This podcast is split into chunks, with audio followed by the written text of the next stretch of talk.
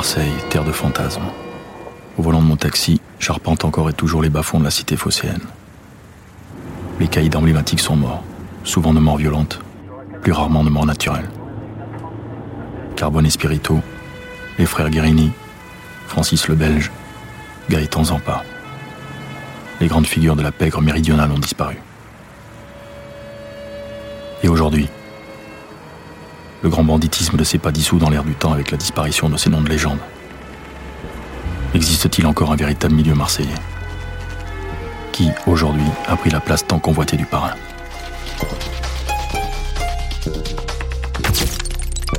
Vous écoutez Les Parrains de la Côte, épisode 4. Le mythe euh, sur ces gens-là ne, ne vient pas de d'histoires racontées sur, sur un coin de, de bistrot. Mathieu Zampa, fils de Gaëtan Zampa, dit Tani. Non, ils ont fait des trucs, mais qui n'ont pas nuit à la société. Jamais. Jacques Imbert, surnom Jackie le Mat. Un personnage insaisissable. Lorsque les flics, les magistrats et la presse évoquent les parrains actuels, le nom de Jackie le Mat revient sans cesse. Situation ambiguë. Rien n'a jamais été prouvé contre Jacques Imbert. Mais c'était quelqu'un de. Il fallait pas rigoler avec Jacques Imbert. C'est un grand séducteur, euh, mais bon, qui a beaucoup de charisme, beaucoup de personnalité, euh, d'une intelligence remarquable. Mais bon, Jackie, c'est une forte tête aussi. Mathieu Zampa. C'est quelqu'un de bien, mais c'est une forte tête aussi. C'est un homme cultivé, c'est un homme qui adore la musique. Madame Sophie Beauté, avocate de Jacques Imbert. C'est un homme qui peut vous parler de tout. Et c'est un homme de passion. Ouais, non, c'est un bon. Il a une chance éhontée. Mais c'est un gars très, très craint, qui était très craint à l'époque. Maintenant, je dis pas aujourd'hui, il a 75 ans. Hein. Lucien Aimé Blanc, ancien commissaire de police. Encore que je m'amuserais pas, mais enfin bon.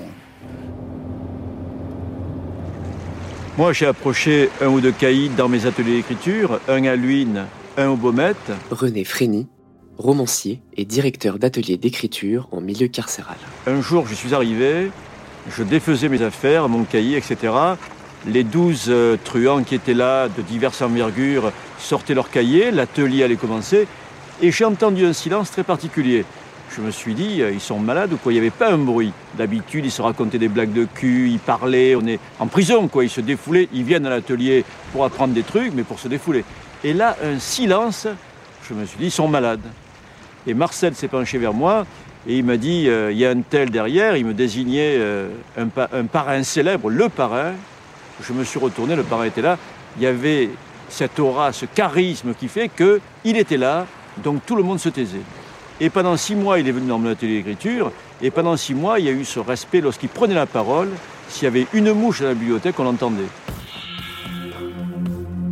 Aujourd'hui, Jacques Imbert, homme aux mille visages, est auréolé de la réputation de parrain incontournable. Mais il s'en défend. Mieux, Jacques Imbert se défend. Si Jackie Lemat est le véritable parrain, sa stratégie est d'une efficacité remarquable.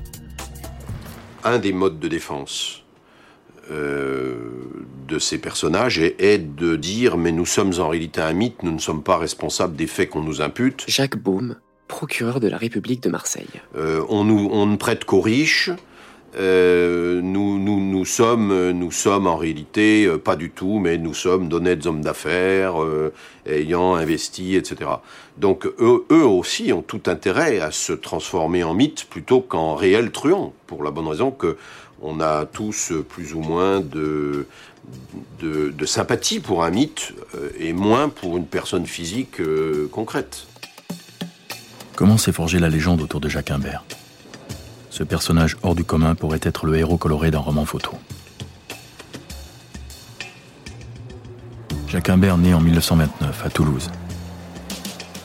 À 18 ans, première incarcération. Jacques Imbert est arrêté pour avoir battu l'amant de sa belle-mère. En prison, il rencontre un vrai caïd. C'est une révélation. À sa sortie de prison, Jacques Imbert s'installe à Oran, en Algérie. Il s'engage dans les tirailleurs sénégalais, mais il y est réformé pour caractère incompatible avec les règlements militaires. Tête brûlée, cascadeur à 16 heures, Jacques Imbert acquiert son surnom, le mat, qui veut dire le fou. Comme le dit Jacques Imbert lui-même, moi quand j'étais jeune, j'étais un diable. À la fin des années 50, on le retrouve entre Tanger et Paris. Imbert gravite dans l'entourage de Robert Blément, le fameux commissaire passé dans le camp des hors-la-loi. La légende raconte que, par vengeance, Imbert aurait enlevé un proxénète connu du milieu oranais. Afin de le ramener à Marseille pour le torturer, il serait allé le kidnapper à bord d'un petit avion en traversant seul la Méditerranée, de nuit. Jackie, c'est un homme, euh, c'est un homme du futur. Bon, même s'il est âgé aujourd'hui, Jackie, euh, bon, faut conduire un bateau, il sait conduire un bateau, faut conduire un hélicoptère, euh, piloter un hélicoptère, bon, il sait le faire. bon, ça a toujours été un précurseur. Au début des années 60, à Pigalle, Jacques Imbert sympathise avec Tani Zampa et Francis le Belge. Les trois voyous fréquentent le bar des Trois Canards, lieu mythique longtemps appelé l'Académie du crime pour ses supposées séances de torture dans sa cave. La légende et la rumeur, toujours. Le petit bar des Trois Canards n'aurait en réalité aucune cave sous son plancher. 1967, Marseille. L'empire des Guérini s'effondre avec la mort d'Antoine Guérini. La rumeur, encore, dit que Jackie Imbert pourrait bien être l'un des tueurs sur la moto. Mais là non plus, rien ne sera jamais établi. La singularité de Jackie Lemat est là. Dans son long parcours de caïd, souvent poursuivi par la justice, il n'a que très rarement été condamné. Après Imbert, qu'est-ce qu'il a fait? Il a fait les, chevaux avec Delon.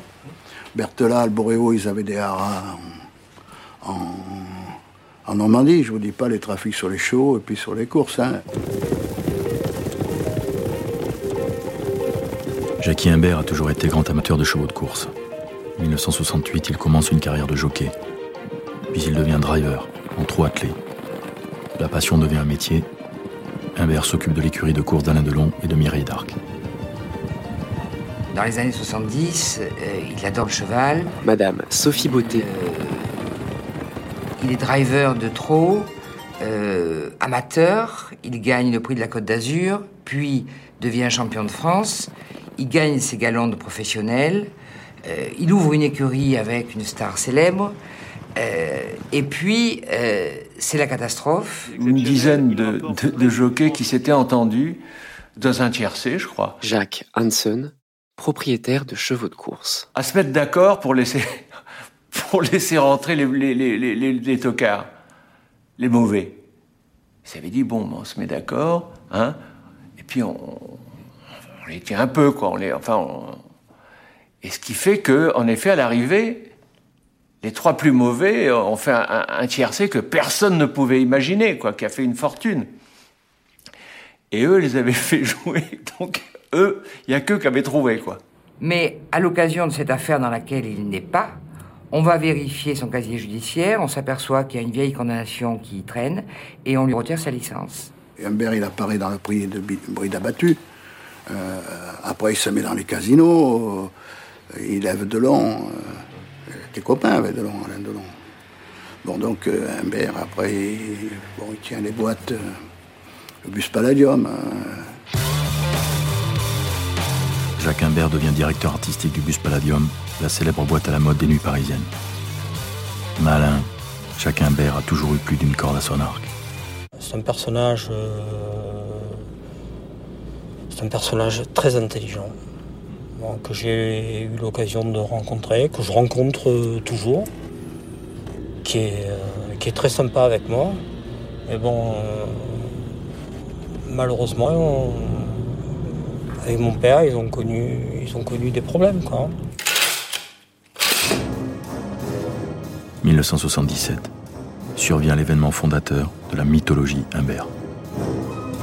Le 1er février 1977, Jacques Imbert rentre chez lui, à Cassis. Il vient se garer sur le parking de la résidence des Trois Caravelles. Trois hommes masqués lui tendent un véritable guet-apens.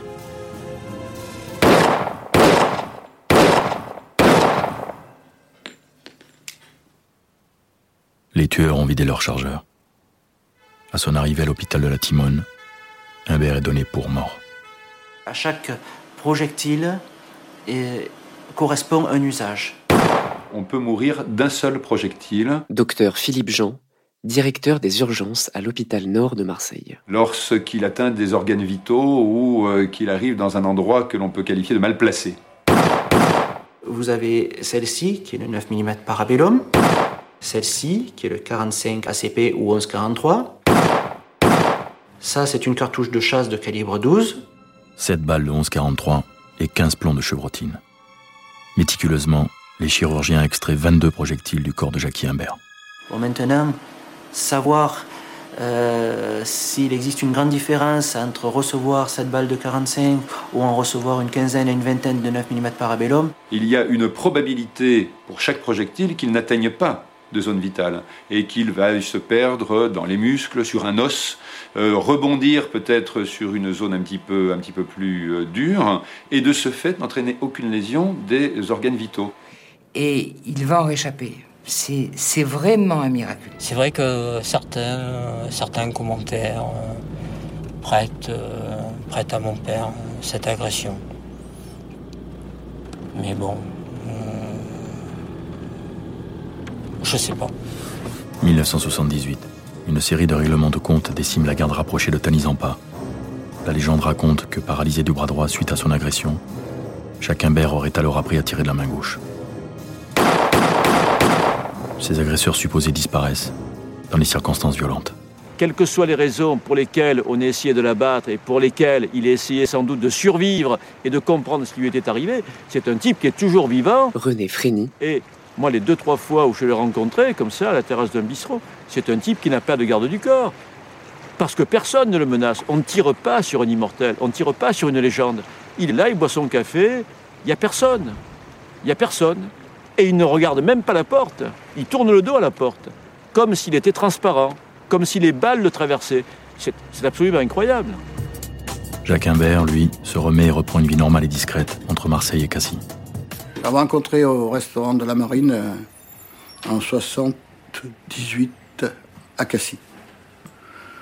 J'avais rendez-vous avec une, une copine là, qui devait me présenter la secrétaire de Polac. Et puis, je suis descendu un peu spécialement, c'était une jolie bruit. Puis quand je suis arrivé, j'ai vu arriver Jackie Imbert qui m'a dit Monsieur le commissaire, vous avez fait 800 km pour rien. Parce que parce que c'est moi qui vais sortir avec cette jeune fille ce soir.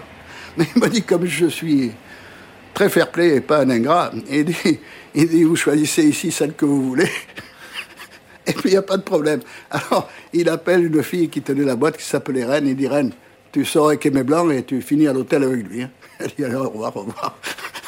C'est la dernière fois que je l'ai vu.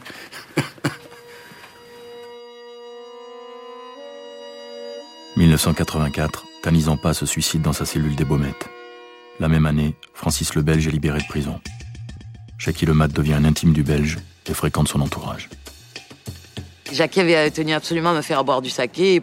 Par correction et délicatesse, j'ai dit Ouh, c'est très bon. Il m'a porté trois bouteilles pour la maison. Ça, c'était Jackie. S'il arrivait quelqu'un pour vendre euh, des roses, il appelait la, la vendeuse de fleurs il achetait le panier, il lui donnait euh, deux billets de 500 francs et il voulait que tout le panier soit pour moi, euh, de façon à ce qu'il n'y ait personne dans le restaurant qui ait de fleurs. Alors que c'était en toute amitié, quoi, je veux dire. C'était, euh, c'était un seigneur, voilà, dans toute sa splendeur. La légende, toujours, raconte que Jackie Lemat aurait aidé Francis le Belge à faire place nette dans la guerre de succession qui a suivi la disparition de Tanizampa. Jacques Imbert s'éloigne habilement du champ de bataille et de la scène médiatique. Il se fait de plus en plus discret. Mais sa légende grandit toujours. Puisqu'un juge de paix, il est considéré comme le mentor, le guide spirituel du milieu marseillais. Et après, il va revenir à son deuxième amour, après la passion des chevaux, c'est celle de la mer et des bateaux. Il va tenter de remonter, de renflouer les chantiers navals du Frioul, qui est une île euh, ravissante en face de Marseille. Il répare les bateaux, euh, il, fait du levage, de la mécanique. C'est une passion absolue. Il va même construire des bateaux. Il y a un chantier à Frioul, mais je ne le connais pas pour, être, pour exceller dans l'art de la réparation des bateaux en bois. Denis Borg, du chantier naval Borg. Voilà. Ils y sont spécialisés très probablement dans un autre domaine. Le mythe et la réalité. la légende marseillaise a fait de Jacques Imbert un parrain incontesté. Et pourtant, jusqu'à ces dernières années, ses anciennes peines ayant été effacées par différentes prescriptions et amnisties, son casier judiciaire restait vierge.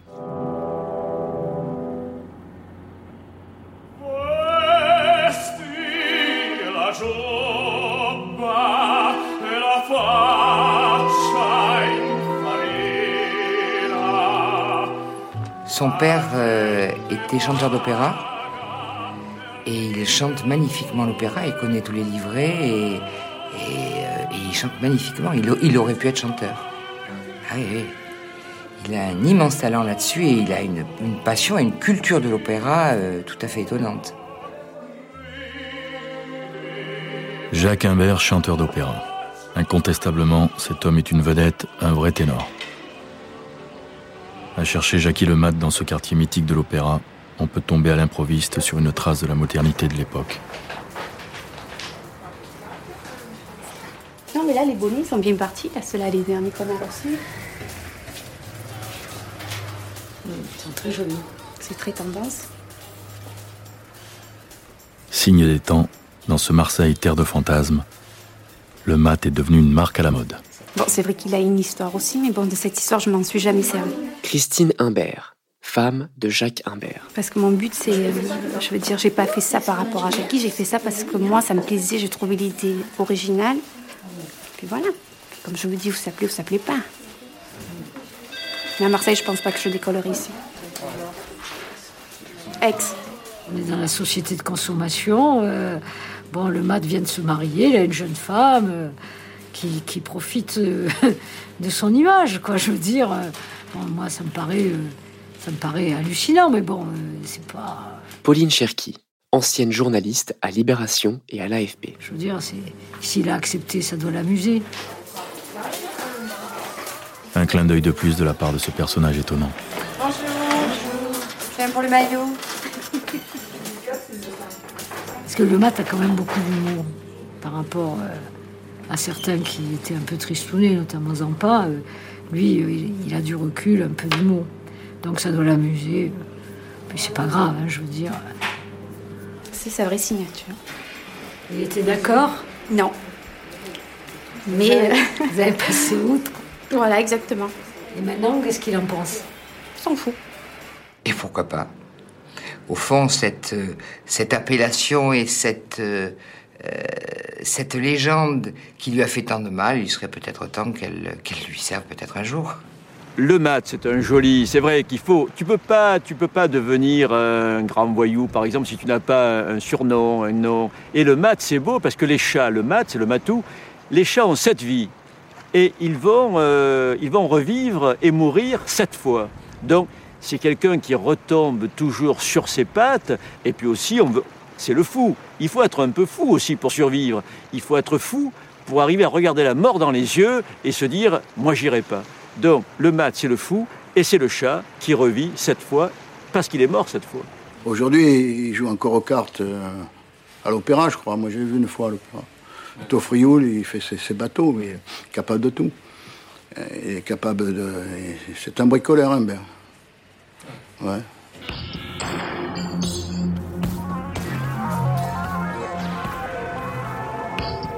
Dans le milieu marseillais, la course au pouvoir a toujours été rude. L'épreuve est physique, les enjeux sont considérables. Raquettes, prostitution, trafic en tout genre, jeux de hasard ou pas. Les domaines d'activité sont nombreux et variés. Si, comme il le proclame, Jacques Imbert n'est pas le parrain du milieu marseillais, qui aujourd'hui est à la tête de l'Empire. Il fut une époque où les parrains marseillais en remontraient à tout le monde. Jacques Baume, Euh, où, où ils avaient suffisamment de puissance pour être, euh, en- entre guillemets, des capots de capots. Euh, je crois qu'aujourd'hui, c'est beaucoup moins vrai. Ils, font leurs affaires locales, euh, parce qu'il faut bien vivre, mais, mais ils sont plus des outils de contrôle, de logistique, de soutien, d'hébergement, de, surveillance, à l'occasion desquels ils sont rémunérés, et probablement grassement rémunérés, que des gens complètement autonomes. Aujourd'hui, qui domine le milieu marseillais, il doit y avoir une grosse équipe de Corse, peut-être la brise de mer. Ah, Vous êtes ancien de la brise de mer. Et puis le, parrain aussi, c'est celui qui dure. hein. Si vous cassez votre pipe à 32 ans. Mais c'est pas le style parrain à la, comme on voit dans les films américains avec euh, Al Pacino ou Marlon Brando. C'est pas, pas ce style-là.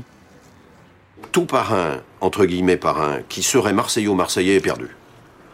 Euh, il, est, à terme totalement perdu parce qu'il y aura de toute façon des implantations de réseaux criminels extérieurs. Donc en réalité, tout son intérêt consiste beaucoup plus à se rendre indispensable sur le plan local, mais en étant soumis à des organisations qui le dépassent.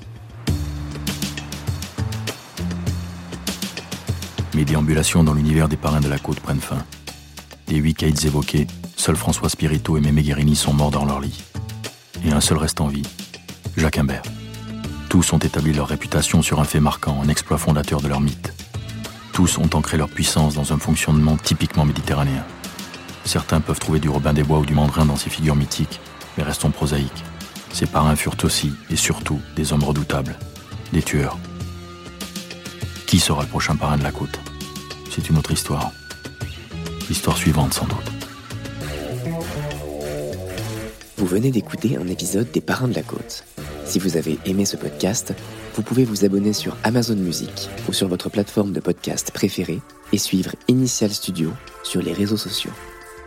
Les Parrains de la Côte est un podcast coproduit par Initial Studio et Comic Strip Productions, adapté de la série documentaire audiovisuelle Les Parrains de la Côte, produite par Comic Strip Productions, écrite et réalisée par Thierry Aguila, avec la voix d'Olivier Marchal. Production exécutive, Initial Studio. Production éditoriale, Sarah Koskiewicz, assistée de Louise Nguyen. Montage, Camille Legras.